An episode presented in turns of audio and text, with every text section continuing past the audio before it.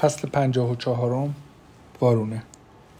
1970 در حرکت به سوی سندلی های ناهماهنگ اتاق کنفرانس تام از تیت جودی سکاپر و رابرت فوستر دعوت کرد که بنشینند. آنها دور میز مستطیلی که پر از لکه های دایره قهوه بود نشستند. گچ های دیوار آنجا پوست پوسته شده بودند. قسمت های بالایی دیوار رنگ سبز لیمویی و پایینش سبز تیره بود. بوی رطوبتی که کایا همیشه از مرداب حس می کرد از دیوارهای آنجا هم به مشام می رسید.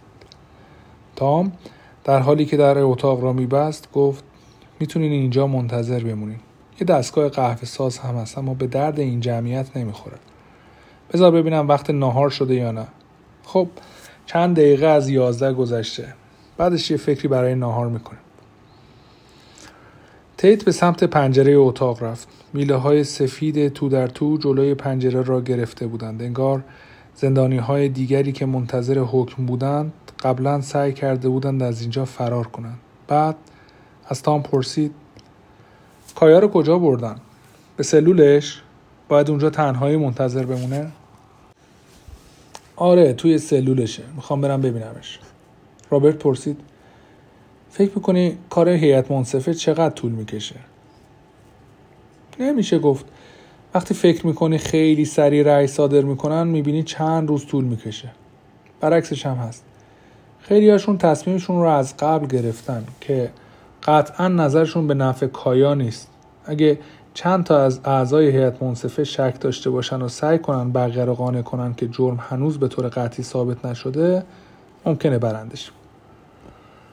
همه در سکوت از بار سنگین کلمه قطعی سر تکان دادند انگار که جرم ثابت شده بود اما نه کاملا. تام حرفش را ادامه داد. بسیار خوب. من می‌خوام برم کایا رو ببینم و بعدش بقیه کارم رو انجام بدم. باید یه درخواست استیناف آماده کنم و حتی یه اقدامی برای اعتراض به حکم می‌کنم مثلا یه اعتراض به خاطر محاکمه غلط از روی تعصب بیجا. اگه شنیدین کایا محکوم شده بدونین به آخر خط نرسیدین. اگر خبر جدیدی رسید با شما در میون می‌ذارم. تیت گفت ممنونم. لطفا به کایا بگین ما اینجاییم و اگه خواست میایم ملاقاتش. البته کایا درخواست ملاقات همه به غیر از تام را در چند روز اخیر رد کرده بود و تقریبا هیچ کس را در این دو ماه ندیده بود. تام گفت حتما بهش میگم و بعد رفت. جامپین و میبل همراه با چند سیاه پوست دیگر بین درختان نخل بیرون نشسته و منتظر صدور حکم بودند همین که رو انداز رنگیشان را پهن و بسته نان شیرینی و سوسیس را باز کردند بارش باران امان ماندن زیر درختان نخل را نداد و مجبور شدند به پمپ بنزین شهر پناه ببرند. اما آنجا هم آقای لین فریاد می‌کشید که باید از سر راه مشتری ها کنار بروند و بیرون بمانند. واقعیتی که صدها سال بود می‌دانستند.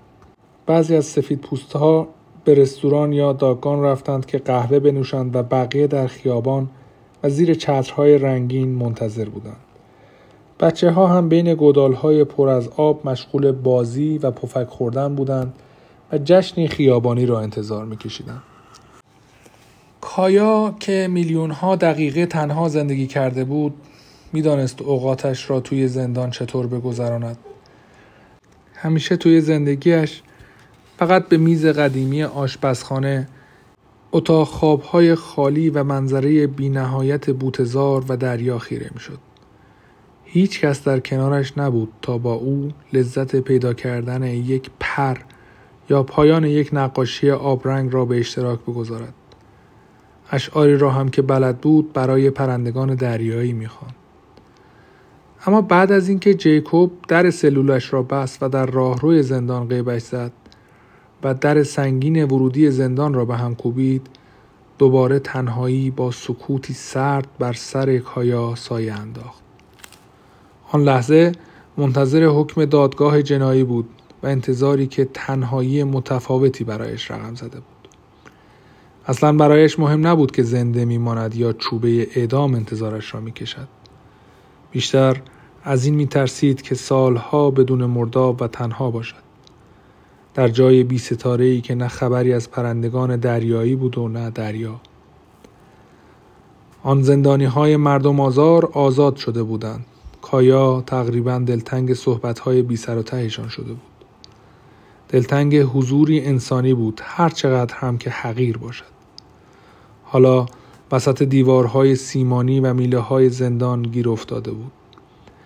کایا از حجم قرضورزی بی جهت اهالی با خبر بود و می‌دانست که حکم سریع به این معنی است که مشورت چندانی با هم نکردند و این یعنی حکم قتل و ادام به فکرش رسید صندوق توی سلول را پایین پنجره بگذارد و روی آن بایستد تا بتواند پرندگان مرداب را ببیند اما این کار را نکرد و در سکوت زندان فقط پایین پنجره نشست.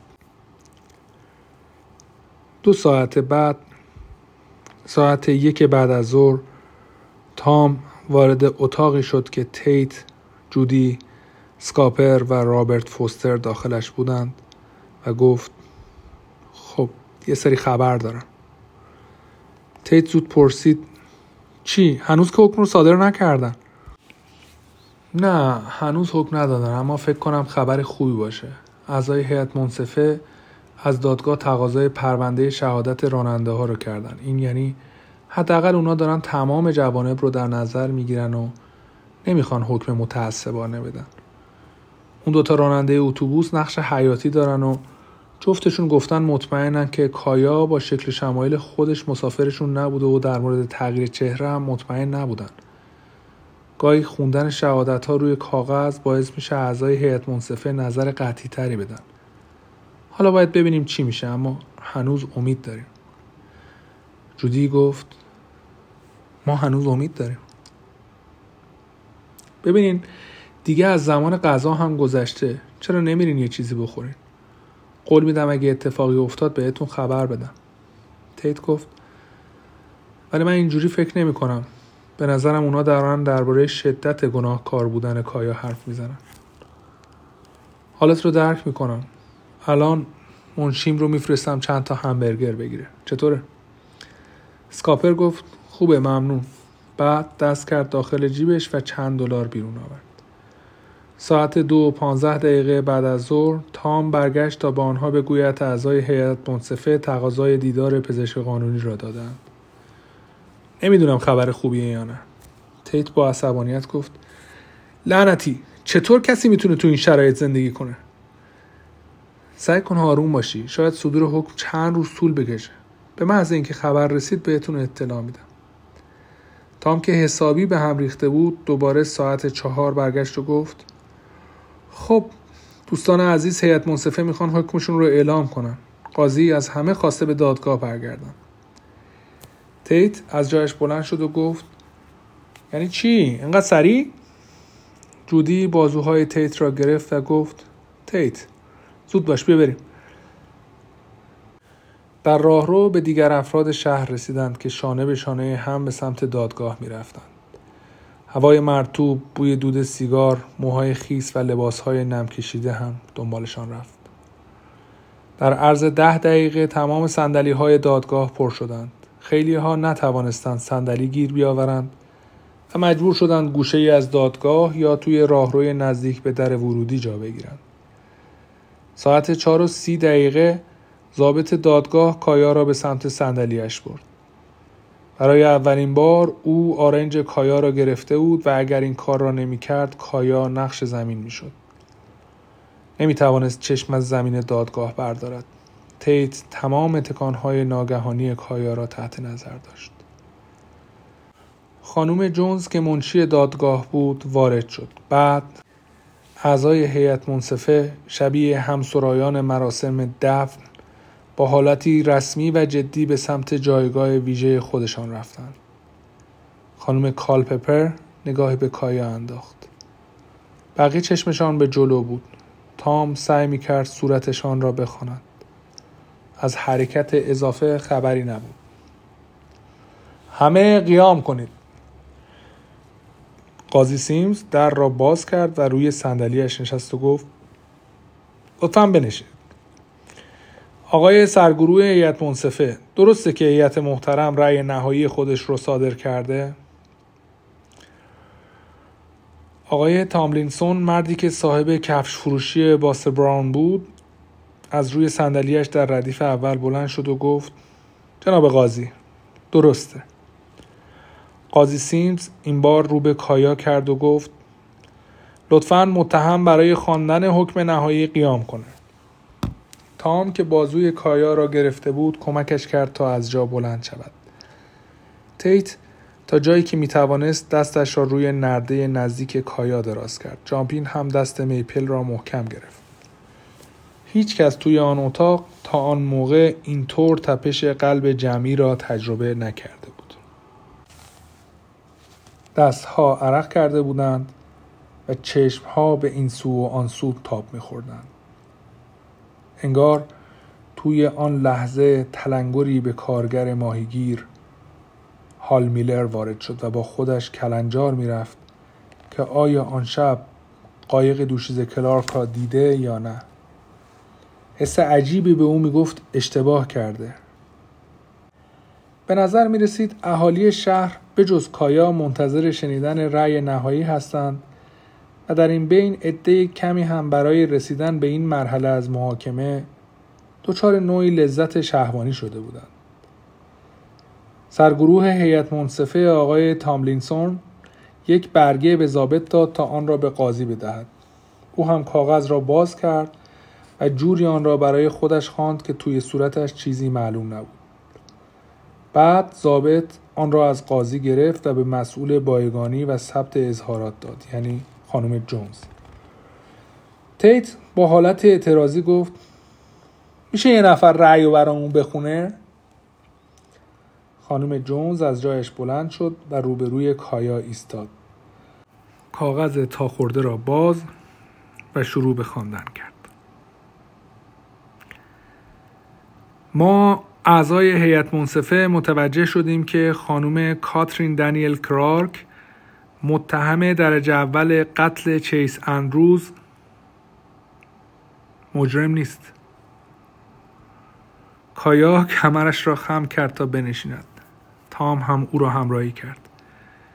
تیت پلک می‌زد. میبل گریه می‌کرد. جودی از خوشحالی سر از پا نمی شناخت مردم بدون کوچکترین حرکتی سر جای خود نشسته بودند. مطمئن بودند که اشتباه فهمیدند. گفتن مجرم نیست؟ صدای پچ پچ سریع اتاق را برداشت. در این بین آقای لین با صدای بلند گفت این درست نیست. قاضی چکشش را رو روی میز کوبید و گفت ساکت. دوش کلارک. هیئت منصفه به این نتیجه رسیده که شما مجرم نیستین. از این به بعد آزادین و من از جانب این شهر عذرخواهی می‌کنم که دو ماه توی زندان بودین.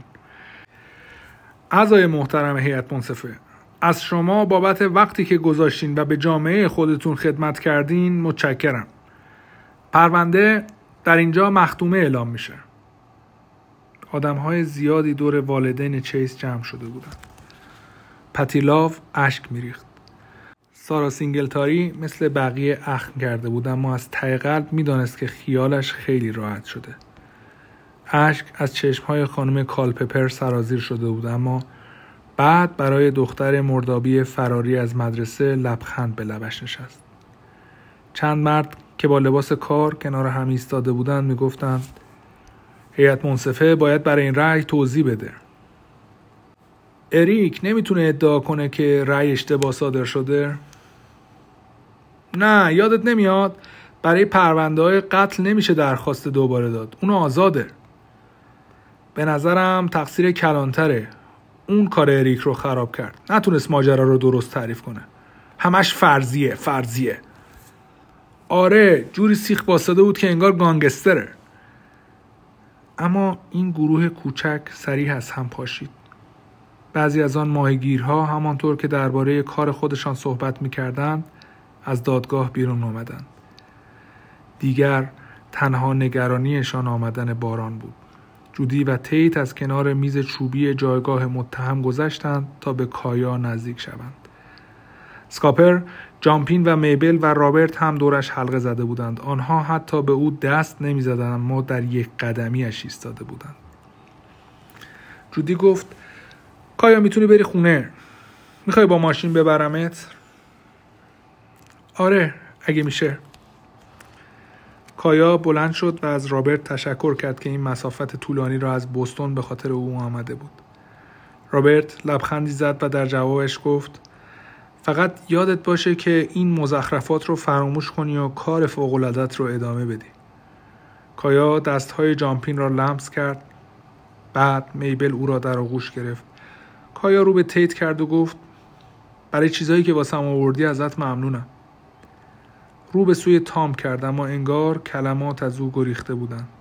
تام به سادگی او را در آغوش گرفت. در این جمع تنها یک نفر برای کایا غریبه بود. او هیچگاه به اسکاپر معرفی نشده بود اما از چشمهایش می توانست بفهمد چه کسی است. کایا از اسکاپر یک تشکر معمولی کرد اما در کمال تعجب دید که پدر تیت دستش را روی شانهش گذاشت و به او لبخند زد. کایا بعد از چند لحظه با معمور دادگاه و جودی به سمت در پشتی دادگاه رفت. در این بین برای آخرین بار دم ساندی جاستیس را لمس کرد. گربه به کایا توجهی نمی‌کرد. جوری وانمود می‌کرد که انگار نیازی به خداحافظی ندارد و نمایشش واقعا قابل ستایش بود. به محض اینکه در دادگاه باز شد کایا نسیم دریا را روی صورتش حس کرد.